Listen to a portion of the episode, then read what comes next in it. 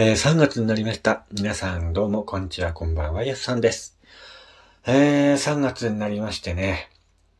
いよいよこう、桜の開花予報っていうのが目に入るようになりましたけども、今年の桜の開花時期について発表されましたね。日本気象協会は今年2回目の予報を発表したそうです。えー、盛岡市は4月の13日に開花する見込みだということなんですけどもね。えー、日本気象協会は気温の観測値や予想などをもとに全国の桜の開花時期を予想していて、28日、今年2回目の予想を発表いたしました。それによりますと、盛岡市で染めの吉野の開花は4月13日、平年より5日早いものの、統計を取り始めて以降、最も早くなった去年より10日ほど遅くなっているそうです。去年より10日遅いんですね。去年より寒いってことなんですかね。えー。まあ、次回の桜の予想は来月の、来月って今年、今月か、3月の6日に発表されるようですけども、まあ大体4月の13日あたりらしいですね。桜の開花予報が。いやもうこういう時期なのかと思いましたけどね。なんかいよいよこう、桜の開花発表がされるとね、心がウキウキしてきますね。ようやく、春がやってくるなっていうことで、春がやってくるっていう言葉を聞いただけで、なんかね、気持ちがウキウキしてくるのは僕だけでしょうか。今年はね、花見したいなと思ってまして、のんびりね、桜の木の下で、ゴロンとしながらね、ゆっくりしたいなって思っております。うん。桜って本当になんかこう、日本人の心をね、感動させる何かを持ってますよね。本当にね、昔から桜見るたびに綺麗だなーって思うんですよ。特にあの夜桜なんてもうね、言葉に出せないぐらい美しいものがある。そういうふうに思うんですよね。ほんとライトアップされた桜をね、見ながら夜の公園をね、歩くのもまた味があっていいものですよね。早く暖かい春にならないかなと思いますけども、えー、3月にね、今日からなりましたけども、今月いっぱいはまだまだね、寒い時期が続くのではないかなと思っていますのでね。こういう時期ね、あのー、何着たらいいかわかんないですよね。なんか、夜になると冷えてくるし、昼は昼で、あったかい時はあったかいじゃないですか。だからあのー、ダウンジャケットとか着て歩くと、昼間は汗かいたりするんですよね。なんで夜になるとちょっと冷え込んで、風邪ひくみたいなね。だから今の時期本当にね、何を着たらいいかわからないんですけども、お互いね、ほんと体調管理だけは気をつけて頑張っていきたいなと思います。えー、ということで、今日から3月の1日になりまして、今日は、えー、金曜日なのでね、週末ですから、いろいろね、お仕事忙しい方もいらっしゃるかと思いますけども、今日から新しく3月頑張っていきましょう。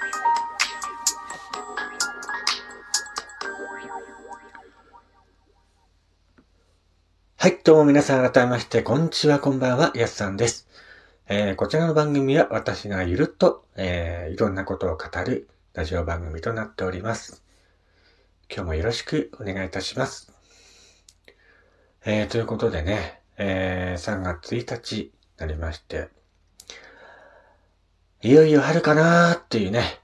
えー、気持ちがね、ちょっとやっぱり春っていう言葉を聞くと嬉しくなりますけども、3月1日といえばですね、うーん、いろんなね、なんか、日があるみたいですよ。まあ、例えば今日はマヨネーズの日なんですって。あとは、オリジナル T シャツの日とか、えー、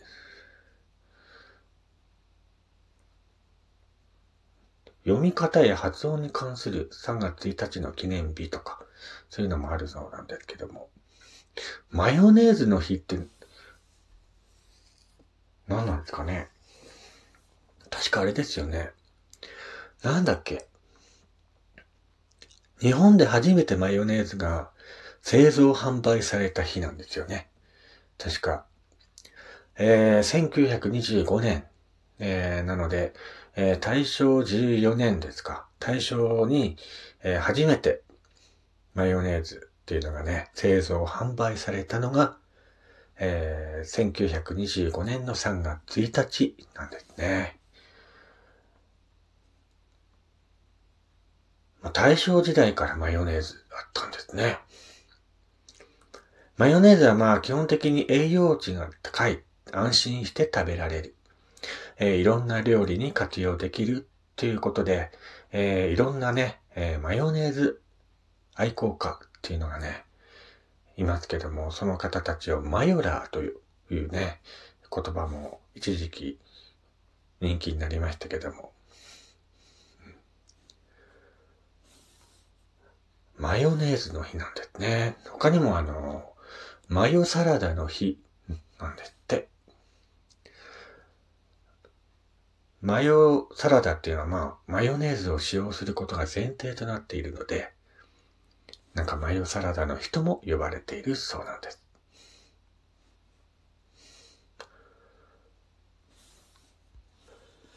えー、さらに今日はですね、あの、ローソンでおなじみのポンタくん、ね、タヌキのポンタくんですけども、えー、そのキャラクターが誕生したのが3月1日なんですね。2010年の平成22年に3月1日にポンタくんっていうのがね、キャラクターが生まれたということで、今日は、ポンタの人も呼ばれてるみたいですね。ポンタといえばね、ローソンとかゲオとかでも使えますけどもね、僕も日頃から使っているポイントカードですけどもね。まあそういったいろんな日がある。今日3月1日なんですけども。他になんか語呂合わせでですね、未来郵便の日なんですって。えー、長野県にある絵手紙タイムカプセル館を運営する絵手紙株式会社が未来3と来ということでね、3と1の語呂合わせにちなんで今日3月1日に記念日として決めているそうです。未来郵便。初めて聞きましたね。未来に今起こっている出来事や情報などを届けるメッセージ活動らしいですね。へえ、なんかいろんなことがあるんですね。まあそういうことでね、いろんな日としてね、定められている3月1日ですけども。3月といえばね、やっぱりなんといっても、えー、卒業式とか控えてらっしゃる方もいらっしゃるんじゃないでしょうか。卒業式の定番ソングとして今何が有名なのかなと思って、ちょっとね、周りの方に聞いてみたら、こないだ言ったね、レミオロメンの3月9日っていう曲もそうですけども、えー、生き物係さんのエールとかね、えー、あとは、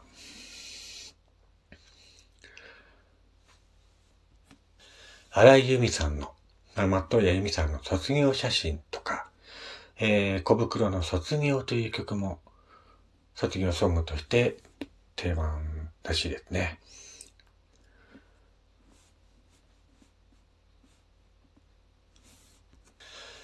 まあ、あとは、海援隊の送る言葉とかもあるよねっていう方もいらっしゃって、ああ、そういえばそうだなというふうに思いましたね。卒業式で海援隊の送る言葉をね、歌った思い出、そういえばあるなと思って。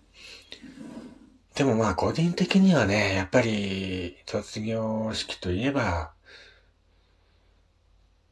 荒井由実さんの卒業写真かな自分の中で思い浮かんでくるのが。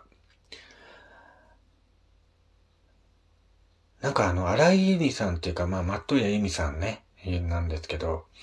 僕昔あんまり好きじゃなかったんですよね。でもなんかある年代を境にして、すんごいね、たまに、松任谷由実さんの曲が聴きたくなるっていう時があって、自分でもわかんないんですけどね。昔はそんなに好きじゃなかったんですけど、なんかこう、年齢を重ねていくうちにね、えー、なんとなく好きになったアーティストですね。マットやゆみさんも。まあ、あとは、川島愛さんの旅立ちの日にとか、えー、思い浮かぶのが森山直太朗さんの桜とかですね。えー、あとは、キロロさんのベストフレンドとかっていう曲もね、卒業ソングとして定番なのかななんて思ったりもしましたけども。皆さんにとっての卒業ソングっていうのはね、何でしょうか？ぜひ、えー、お便りで教えていただけたらなと思います。それではまた次回お会いしましょう。お相手は、やすさんでした。